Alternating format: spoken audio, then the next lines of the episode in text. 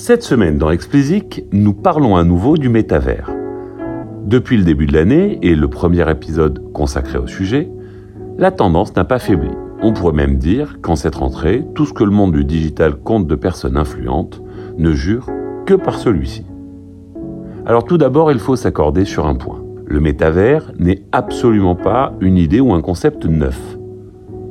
Nous avions déjà parlé de sa genèse littéraire, le livre Snow Crash de Neil Stephenson. Citons aujourd'hui les pionniers du métavers version gaming comme Second Life, World of Warcraft ou encore GTA. Il y a d'autres exemples, bien entendu, mais j'ai trouvé que ces trois-là étaient les plus parlants. Alors quelle est la différence entre la nouvelle et l'ancienne génération des jeux aux univers parallèles? Bah, Leur puissance, pardi. Si World of Warcraft ou GTA sont des jeux vidéo stars ces franchises sont sorties lorsqu'Internet était beaucoup moins développé et plus lent, donc où les possibilités des métavers étaient limitées. Pour Second Life, c'était un peu plus compliqué, puisque le succès a été aussi fort qu'éphémère. Toutefois, son potentiel avait été tout de suite perçu par les marques, de luxe notamment, qui avaient fortement investi pour créer leurs univers sur la plateforme. La question qu'on doit se poser est la suivante. Le métavers est-il en passe de transformer un essai marqué un peu trop tôt ou sommes-nous en train de vivre un nouvel emballement stérile?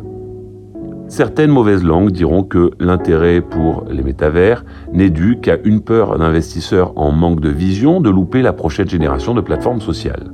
Du coup, on investit au cas où. D'autres diront que les géants comme Facebook et son patron ont intérêt à ce que les métavers transforment l'essai, vu les investissements qu'ils ont consentis dans la réalité augmentée pardon, et dans la réalité virtuelle. Alors même si beaucoup d'usages se sont construits autour de ces technos, il faut bien reconnaître qu'on est loin du raz-de-marée annoncé il y a plus de 5 ans et qui avait entraîné des investissements massifs donc de la part de Facebook. Les plus cyniques ou les plus réalistes, ça dépend de votre point de vue, disent donc que nous sommes en train d'assister au classique emballement devant le truc du moment et que le soufflet va vite retomber. Ce n'est pas l'avis de tous. Pas le mien au passage, mais ça c'est accessoire, mais surtout pas celui du public. Et l'industrie de la musique est du côté des convaincus, il faut bien le dire. Que ce soit Sony ou Warner, bah, ils se sont positionnés rapidement. En effet, Sony a investi 250 millions de dollars dans Epic Games, l'éditeur de Fortnite, et Warner a investi plus de 500 millions dans Roblox. Alors, ces chiffres peuvent sembler impressionnants, mais dites-vous bien qu'on est plus dans une prise de train en marche, toute petite prise d'intérêt, plutôt qu'autre chose. En effet, si on regarde la valorisation des deux entités, 29 milliards pour Epic Games et 41 milliards pour Roblox, bah, les participations de Warner et Sony d'un coup apparaissent plus anecdotiques qu'autre chose. Ceci étant dit, on peut, et je trouve qu'on devrait regarder les choses un petit peu différemment, ne pas se concentrer uniquement sur ce que les trois majors euh, sont en train de faire, et par exemple considérer le cas de groupes très très puissants dans la musique, mais pas que, comme le groupe chinois, le géant chinois, je dirais même Tencent.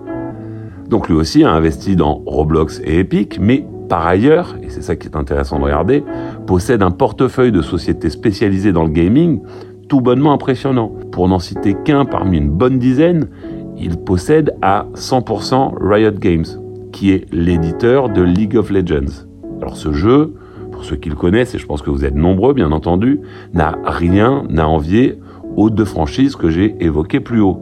Et en termes de passerelle entre gaming et musique, bah, peu de franchises sont allées aussi loin. Souvenez-vous, on en avait parlé. Euh, League of Legends a créé son propre groupe virtuel de K-pop et a fait un deal spécial avec Spotify pour recréer, on va dire, l'univers du jeu sur la plateforme de streaming. Bref, tout ça pour vous dire que l'industrie musicale, au sens large du terme, croit beaucoup au potentiel de ces univers parallèles, particulièrement de Roblox. La plateforme lancée en 2006 aura mis du temps à décoller et à trouver son public. En effet, six ans après, en 2012, elle ne comptait que, entre guillemets, 10 millions d'utilisateurs. Par contre, en avril 2021, ils sont plus de 200 millions. Aux USA, plus d'un enfant de moins de 13 ans sur deux y passe 3 heures par jour. Bien entendu, cela pose des questions éthiques essentielles, mais là n'est pas le propos d'Explicit. Le sujet pour l'industrie musicale, comme pour les autres, et que Roblox est en train de devenir un monde parallèle avec son propre fonctionnement, des possibilités de création fabuleuses pour qui veut et sait y faire. Rendez-vous compte, avoir ses propres magasins en ligne d'achat d'objets virtuels et bien entendu sa propre monnaie, le Robux. Alors comment ne pas imaginer que les artistes star major d'ailleurs ou jeunes indés utilisent Roblox, ou peut-être dans le futur un autre, pour déployer un univers conçu pour que les fans s'y retrouvent, y échangent et bien entendu consomment. Le plus beau, c'est qu'avec des fans engagés, on en a déjà vu des cas, et des fans qui, sont un brin porté forcément sur le code, ben ce sont eux qui vont développer votre propre univers, permettant ainsi d'atteindre ce que la plupart recherchent, enfin ce que la plupart de ces fans, je veux dire, recherchent, ben c'est participer et jouer un rôle dans le développement de la carrière de l'artiste. Et c'est peut-être ça, en fait, qui fait que Roblox est une opportunité différente des précédentes. Sa capacité à inclure des gens et des univers différents et dont les intérêts vont bien au-delà du gaming. Allez, c'est tout pour cette semaine. Comme d'habitude, si vous ne l'avez pas encore fait, abonnez-vous à la newsletter, le lien est en description. Et pour me soutenir, donnez-moi 5 étoiles sur Apple et abonnez-vous où que vous nous écoutiez.